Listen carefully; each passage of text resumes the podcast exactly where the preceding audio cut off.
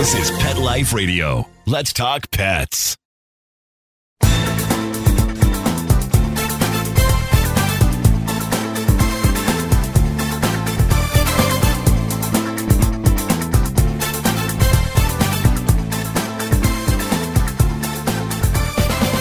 Hi, everybody. Cheryl from Unleashed, and today I am thrilled to have Dr. Carol Osborne on my show. She is a renowned veterinarian. She deals in traditional and alternative veterinary medicine, and she was voted the national vet to be certified as a diplomat of the American Board of Anti Aging Medicine.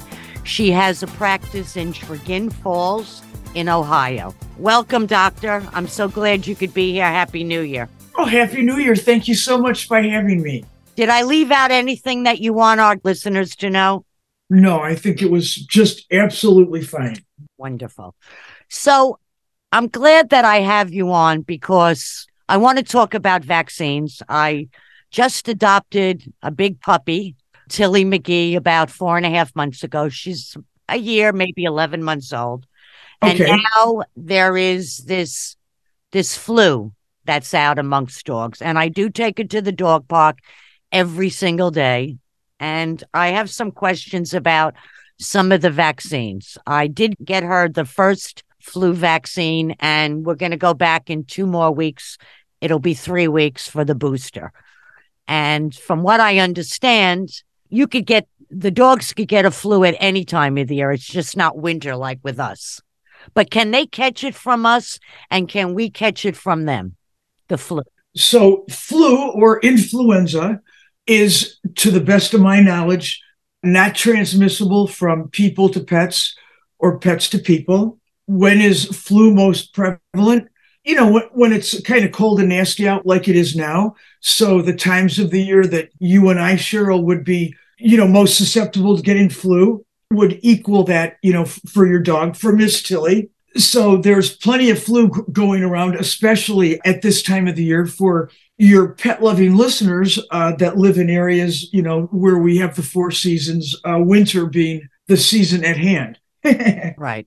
Well, I'm in Florida, but I've been reading about it and I don't want to take a chance because it can lead, I think, to pneumonia. And I don't really know, you know, I don't want to have a problem. So I went ahead and did it.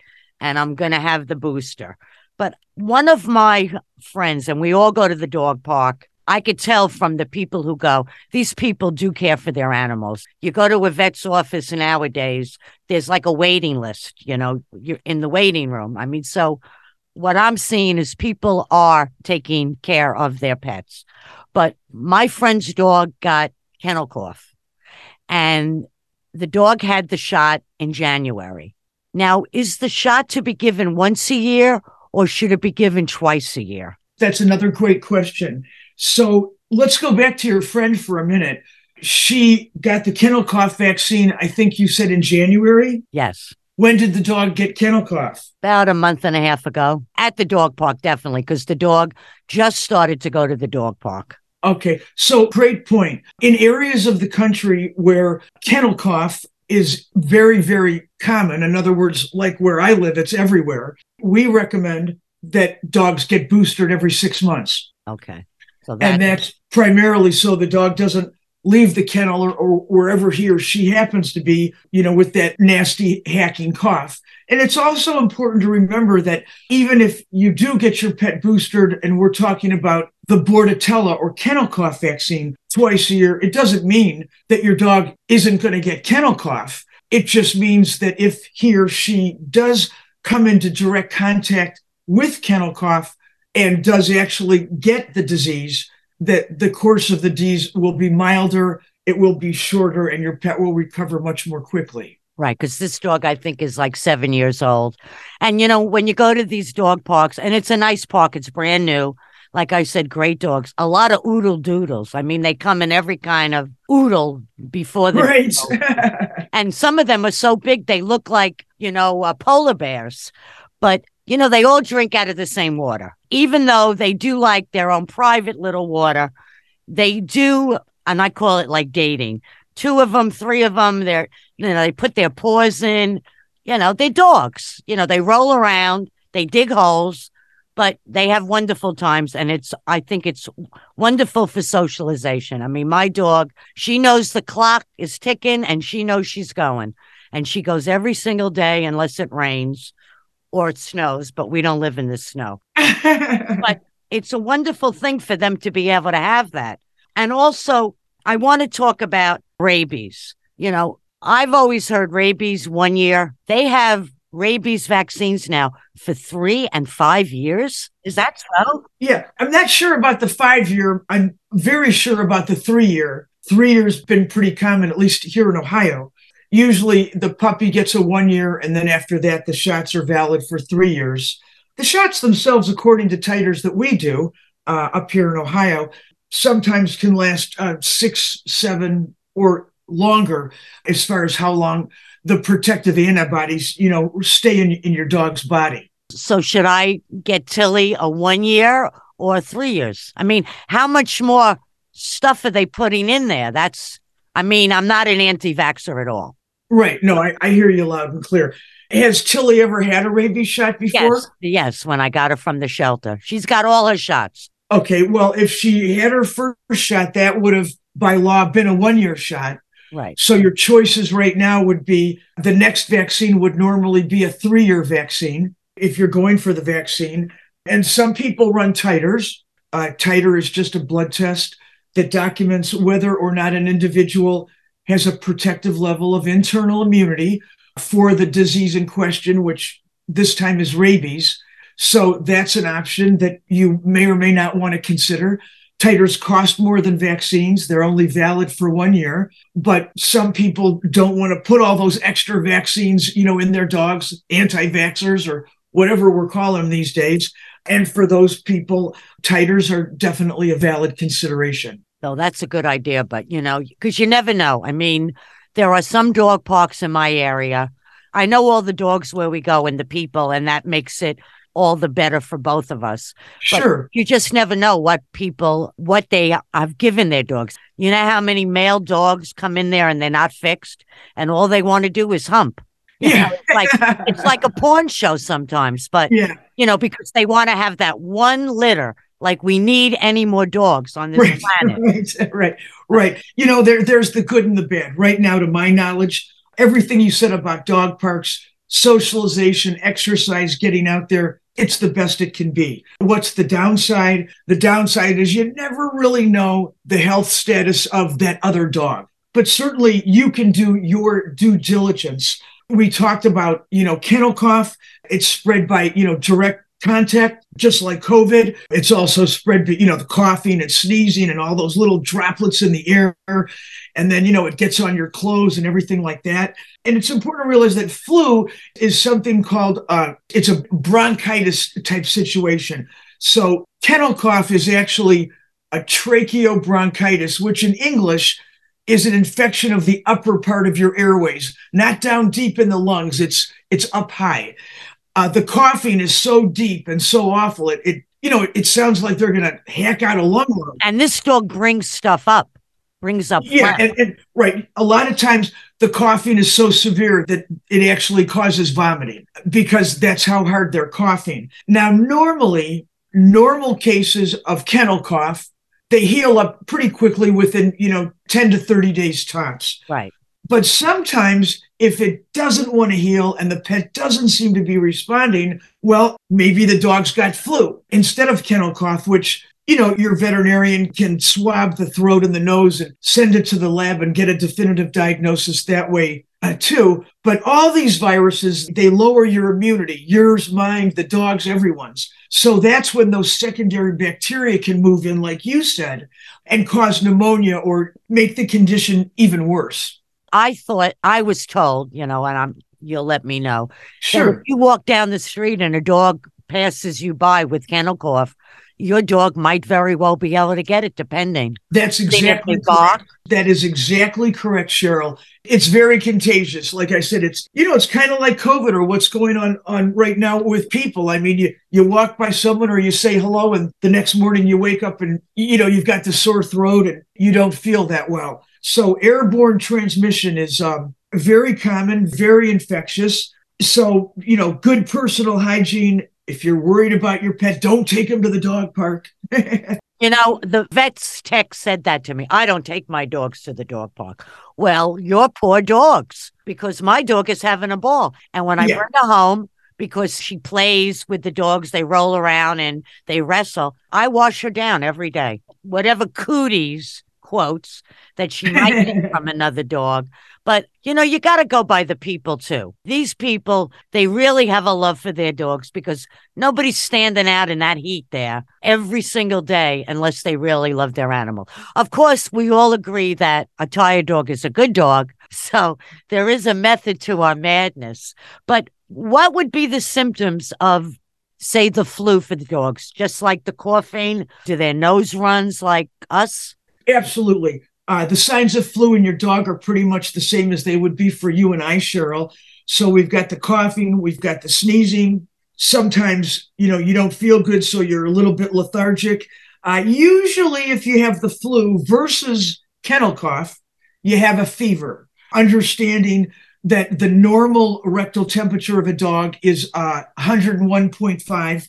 So your dog will get a fever, 103, 104. Hmm. And then when you have a fever, you, the dog, whoever it might be, you don't feel good. You're kind of lethargic. You're kind of mopey. You're probably not real hungry. So when it's kennel cough, there's no fever, there's no lethargy.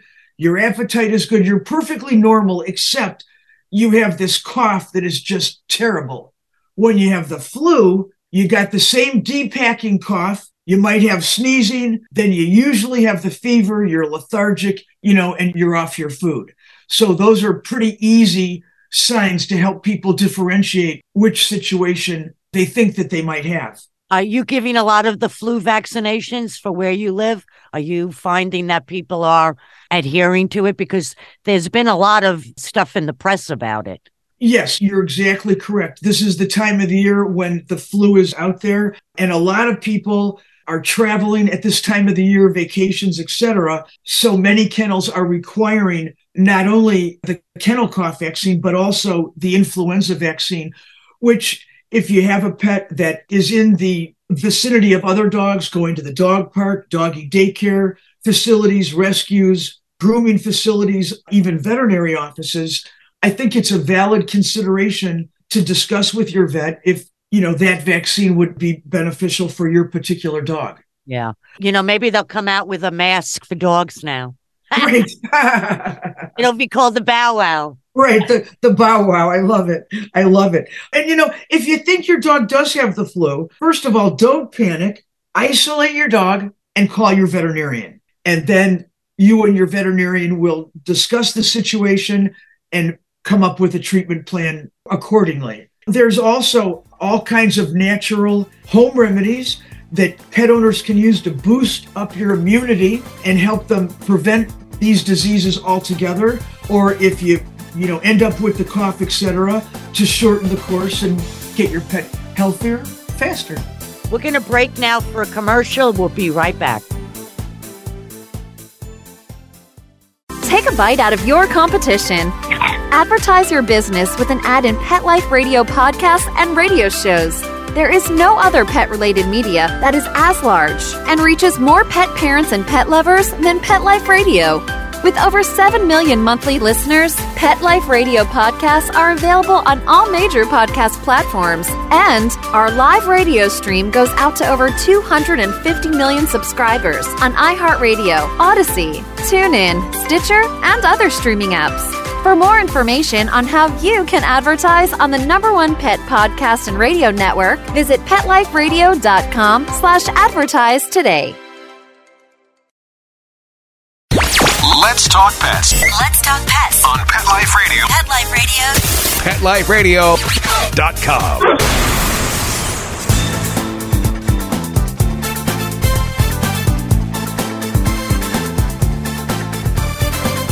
Hi, everybody. We're back, and today I have Dr. Carol Osborne, and we're talking about vaccines and all different remedies and things to keep your pet safe. So, I know how you feel about feeding your dogs, cooking for them. I don't cook for Tilly, but I do give her pumpkin every morning. She is wild for pumpkin. Wild about it. now, It why do you give her the pumpkin? She loves it. Well, when I first got her, she is the Terminator. She could knock things off the wall and leave the nails. She got into my vitamins. I don't know how she did it, but she ate all my vitamins and started to throw up. And you know, when a dog throws up, it's serious, especially if it continues. So I had to take her to the vet and uh, we, you know, had a nice picture of her colon. She likes all stuff that could get snagged on it, you know, plastics.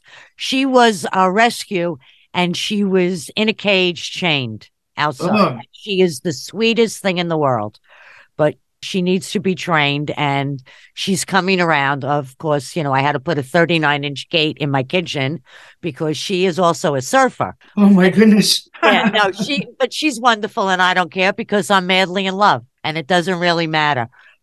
When she started to throw up, I did the, you know, boiled chicken and rice, and that seemed to help. And I read that pumpkin, you know, I read up on all the all the uh, vegetables and all the things that are good for dogs to eat and the ones that they shouldn't eat. And she is just she has pumpkin every morning with her dry food. And it seems to be working. She weighs 43 pounds. When I got her, she was 38 or 39. You were nice enough to send me that little picture of her, and, and she's That little picture of her, you see how big, isn't she beautiful? Oh, she's very, very good looking. Yep, she's got a box ahead and the rest of the body. She's fast though. She's fast as a whip. Oh, you know what I wanted to ask you? What about dog's eyesight? She's like into me throwing her the ball. And sometimes she'll catch it on the bounce, but sometimes she maybe she's colorblind because I think she needs glasses. I think that dogs don't see colors distinctly like you and I. What they see is sort of various shades of gray, if you will. So she's probably not colored blind. I haven't run into that situation. See, I'm colorblind and the ball is orange and blue, and I could barely see it when it's laying in the, you know, when she brings it back. But sometimes she misses it. Maybe it's because she's fast, because we all laugh about it and say, Tilly needs glasses. And I ask people, did you ever see dogs with glasses?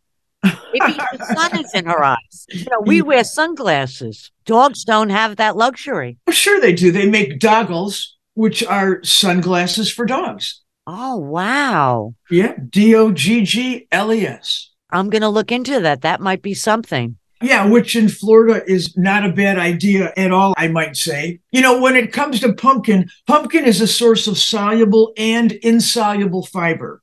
And what that means is that it can be helpful for diarrhea as well as constipation. You want to make sure that you're not using pumpkin pie filling, which is all No, sugar, no, I'm using pure pumpkin. Yes. that it's just regular pumpkin. And if you have a dog that's about 45 pounds like Tilly, you could give her a couple of teaspoons a couple times a day. If you give too much pumpkin, it leaches out the vitamins in her food. So pumpkin is good. The correct amount is beneficial. Giving too much can be detrimental. Yeah. I give her like two teaspoons, two tablespoons, but I give her probiotics because the vet that I went to thought whatever in the colon will, you know, it'll go quicker. And that seems to help too. Now I've got her down to probiotics only in the morning when she's much more active because by the time I bring her home five, six o'clock, that's it for the evening, other than her walks.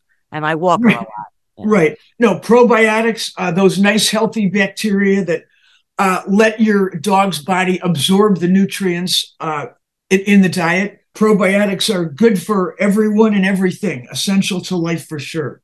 Sounds like you're doing quite well, Cheryl. Oh, thank you. But I mean, she's just, it's a lot of work, but I love it. I mean, it changed my whole life, my whole scheduling, but I don't mind it. And for me, I enjoy going to the park with her at the end of the day also. And, you know, animals know by the clock in their head what time it is and that she's going. And I laugh because I say, okay, get dressed because she sees me put on my shoes and I don't want her to feel left out that she's got nothing to get ready with. So I said, oh, get dressed. And that's it for her, boy, I'll tell you. And she runs around and has friends there. And the people are nice. So I'm making friends. You know, you if you want to make friends, get a dog. Get a dog and walk the dog. It's the best exercise you could get. So anything else that we left out? Well, I will just say uh, very quickly as far as home remedies to boost immunity and help to ward off these flu viruses, etc. Vitamin C, 500 milligrams a couple times a day. If you have a 25 pound dog, cut the dose in half. I mean, vitamins that I would take? Well, these are for, well, you can take it too, but these are for the dogs. Oh, okay.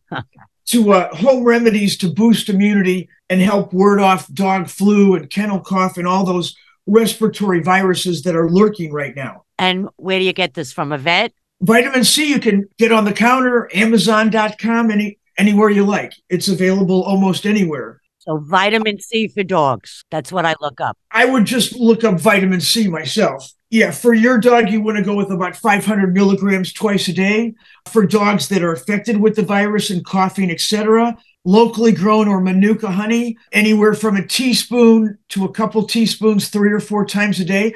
It's a natural cough suppressant, and dogs like it. They'll lick it right off the spoon. If they're coughing every three to four hours, you can steep a pot of tea. You can also use honey and lemon together. Again, natural cough suppressant. You can add um, a tablespoon of licorice root to a, a couple cups of cold water. Boil the solution. Make sure you got your tea bag in there, and then add it a tablespoon of honey to each tablespoon of licorice and give a couple tablespoons to your dog before each meal. That might be too complicated. No, I, I make a hot toddy for me when I don't feel well. I love a teaspoon of honey. Yeah, you just have to let it cool. I remember, I'll take it every day. It's the only thing that doesn't go bad is honey, ever. Yeah, and if you're you're making tea with lemon and honey, just make sure to cool it before you share a cup with your pooch. And if you're into essential oils, a few drops of cinnamon, eucalyptus, and lavender. Mix that with a half an ounce, 15 cc's of distilled water, and put that in your diffuser. That'll go through the air, which is excellent. It smells good and, and it's very helpful. And colostrum, about 500 milligrams per 25 pounds of body weight, something that will boost immunity. Oh, that's wonderful to know. And what about to calm a dog? What do you recommend? Anything uh, I could put in the air? They have this thing called Stop That, which uh, it's like an aerosol. You hit the button and it makes a puff of air, which gets their attention, and then it releases lavender. Lavender is relaxing, right? Oh, absolutely. Lavender is relaxing. Chamomile, there's three kinds of chamomile. That's also relaxing. And you can use that. I use a, a combination of blue cypress and three types of chamomile as an essential oil. And I just throw a few drops on the pet's back when they walk in the office. Again, it's uh, like having a little glass of wine. It just helps to take the edge off. Oh, that I have to that I have to do then. That'll be wonderful. Yeah, it smells great. There's no downside. Of course, you need to make sure that the essential oils are made for your specific pet, a dog in this case. But they're absolutely wonderful. And if you have a question, you know, always talk to your veterinarian so that you don't make a mistake. That's true. I want to ask you in your practice, do you collect blood donations? Dogs donating blood? Oh, no, we don't do blood transfusions at, at, our clinic. Many do. And we even have blood banks for pets now, you know, that might need a transfusion. Yeah, for, that's what that's what I'm asking about because I think one donation could help like 12 or 15 dogs. I'm sure that you're right about that you know, I would just look locally at, into the resources that you have and see what they have to say. But um, there's certainly every advantage to uh, donating blood. Oh, so that would be, I could do that with Tilly, is what I'm asking. I mean, she's young. Yeah, you would need to talk to the resources. You know, you'd need to make some calls. I think I would simply ask your veterinarian if something like that is, you know, possible in your location because I'm not honestly sure. Okay. Well, I appreciate all of your knowledge and I know how to reach you if I have any more questions. Absolutely. If uh, any of your pet loving listeners want to reach us, we welcome calls coast to coast. Our new toll free number is 855 372 2765 or 1 855 Dr. Carol, D R C A R O L. Online, Chagrin Falls Petsclinic.com or drcarol.com which is uh, dot com. Got a blog on there with over 1,500 articles that I write for the most part myself, addressing uh, every topic you can imagine in pets from A to Z. So uh, give us a visit or a call. We'd love to chat. I have to tell you, Dr. Carol, every time I look up something on the internet, they quote you. Really? Wow. Oh, yeah. Thank you. Oh, yeah. Oh, yeah. It was some article for Good Housekeeping about vaccines. Oh, oh well, thank you. I, I didn't even know that, but I, I'm very pleased to hear that. You're famous. well, thank you very much, Cheryl. And I, I wish you and Miss Tilly a wonderful, happy new year. And I'd always be glad to chat in the future if you ever want to. And I want to thank you for being here today. I want to thank our listeners. I want to thank Mark. And I want to remind people to live life unleashed. And I want to tell our listeners check out some of our other guest hosts. We have a lot of really great, wonderful shows that we have here. And thank you again, Doctor, and have a great new year. Let's Talk Pets every week on demand, only on PetLifeRadio.com.